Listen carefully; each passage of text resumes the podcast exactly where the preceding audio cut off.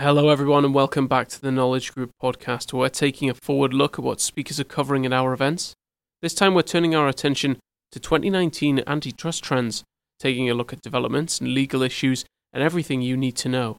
Going live with the actual event, April 24th, running between 12 pm and 2 pm Eastern Standard Time. Information about this event, how to sign up and participate, and more information about our panel will be found in the description box down below. Dr. Fabian Leimgruber will be leading us off, an attorney at law at Thomann Fischer.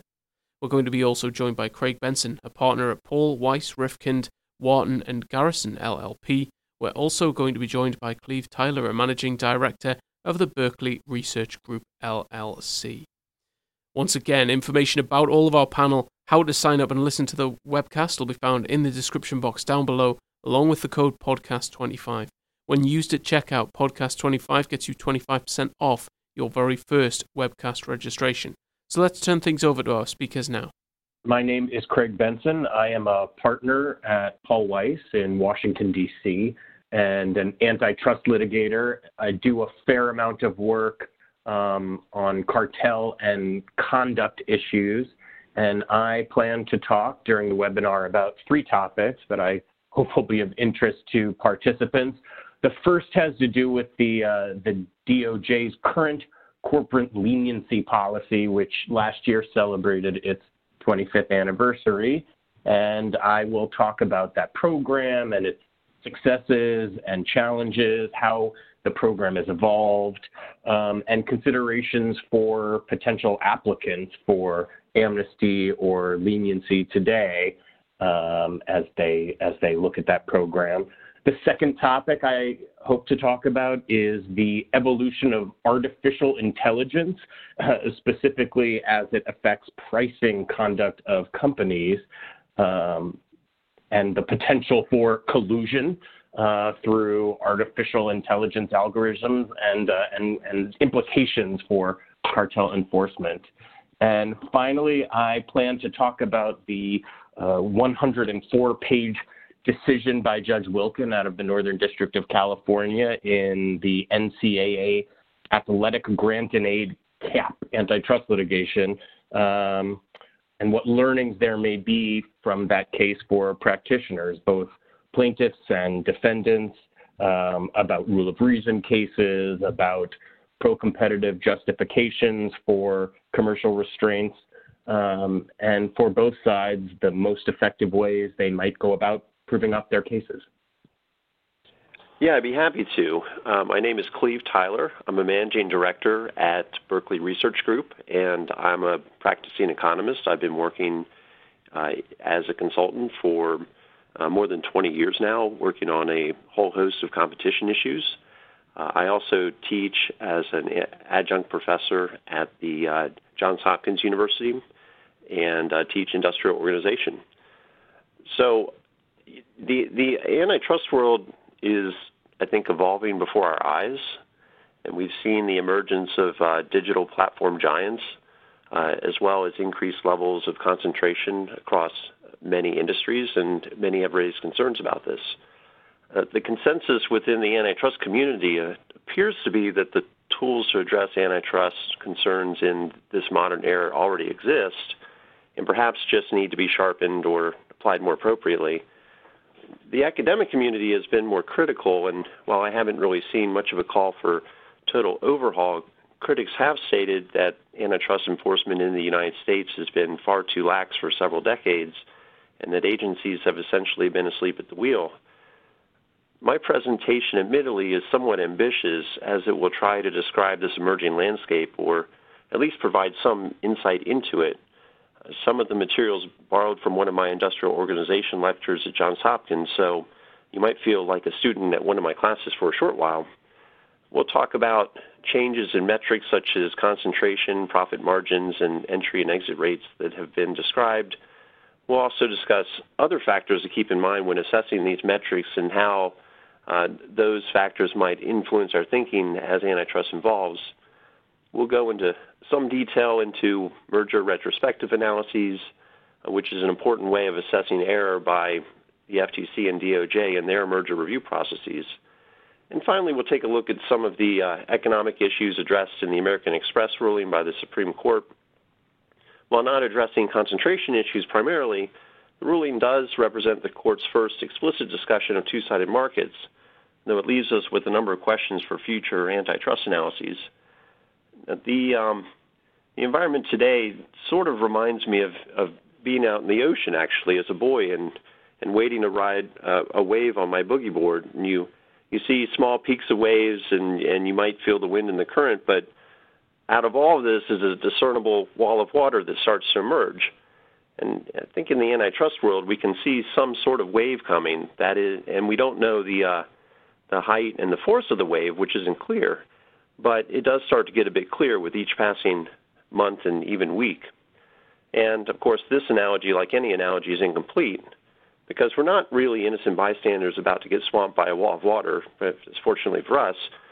And we may be riding this wave or perhaps influencing the form of the wave itself in our own small ways. So I look forward to speaking with you all again about these important topics and the uh, ongoing evolution of antitrust.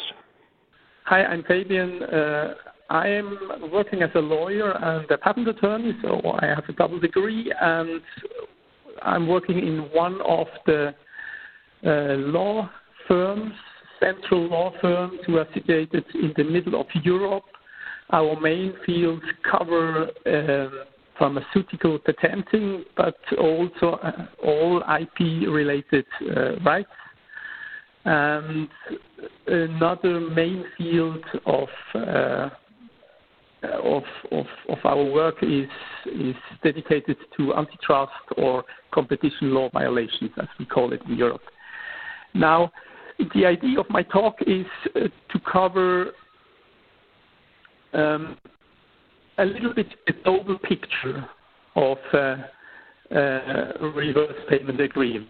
So the idea is to give you an idea about the legal um, developments and the legal trends you have in uh, reverse payment agreements all over the world in the in the main markets which are actually the United States, the US market, and the European Union market, and the Asian Pacific market. So these are the three main markets where you have uh, legal developments covering uh, reverse payment agreements. Um, in a second, in a second uh, part, I will uh, a little bit introduce the main drivers which are responsible for the, the constantly evolving case law in the last years, which is in the United States is the FTC, uh, in Europe is the Competition Commission of the European Union, and in the Asian Pacific market there is uh, you have in the Australian Competition uh, Commission, the ACCC, and in uh, Japan you have the, the Japan Fair Trade Commission. So these are the main drivers uh, which are responsible worldwide for development, legal developments in uh, reverse payment agreements. In the next point, I will cover the different legal, legal frameworks in uh, these main markets. So they are quite different. But what is interesting, they, come, they come to, the, to similar results, as we will see starting from a complete different legal legal standpoint. And the last we, point, the, the last area which I will cover, and uh, I think which is the most important one, is I will discuss the legal, the latest legal developments uh, worldwide.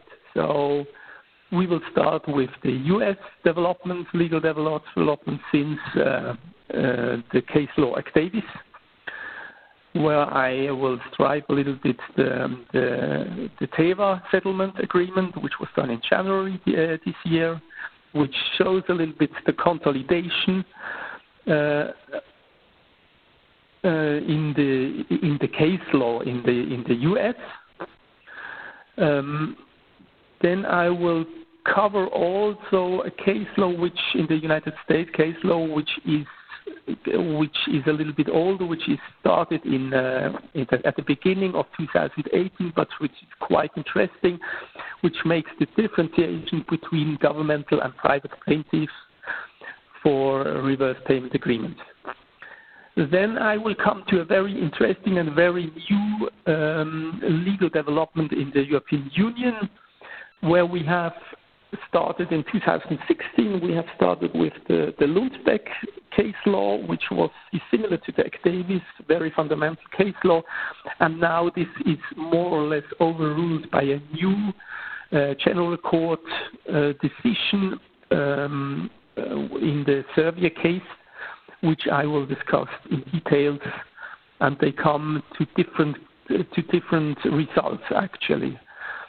And the last point of uh, legal development I will cover is the, is Australia, where we have a, a, new bill which is coming out or should be approved by the, the, the Parliament in 2019, and where you actually see that the, the exception clause which was done in the uh, in the competition law up to now for IP rights uh, shall be deleted. So this will be very interesting. Um, a last point, which is possible to cover, but which, uh, which depends a little bit on the time we have left, is um, to look at the Indian market and the Japanese market, um, where we have different approaches to solve such interfering of legal interfering between uh, intellectual property uh, law and um, antitrust law. Thanks everyone for listening to this episode of the Knowledge Group podcast. Don't forget information about our panel and how to sign up and listen to the event will be found in the description box down below. You'll also find the code podcast25, getting you 25% off your first webcast registration when you use the code podcast25 at checkout. We look forward to seeing you April 24th, and until next time, take care. Bye now.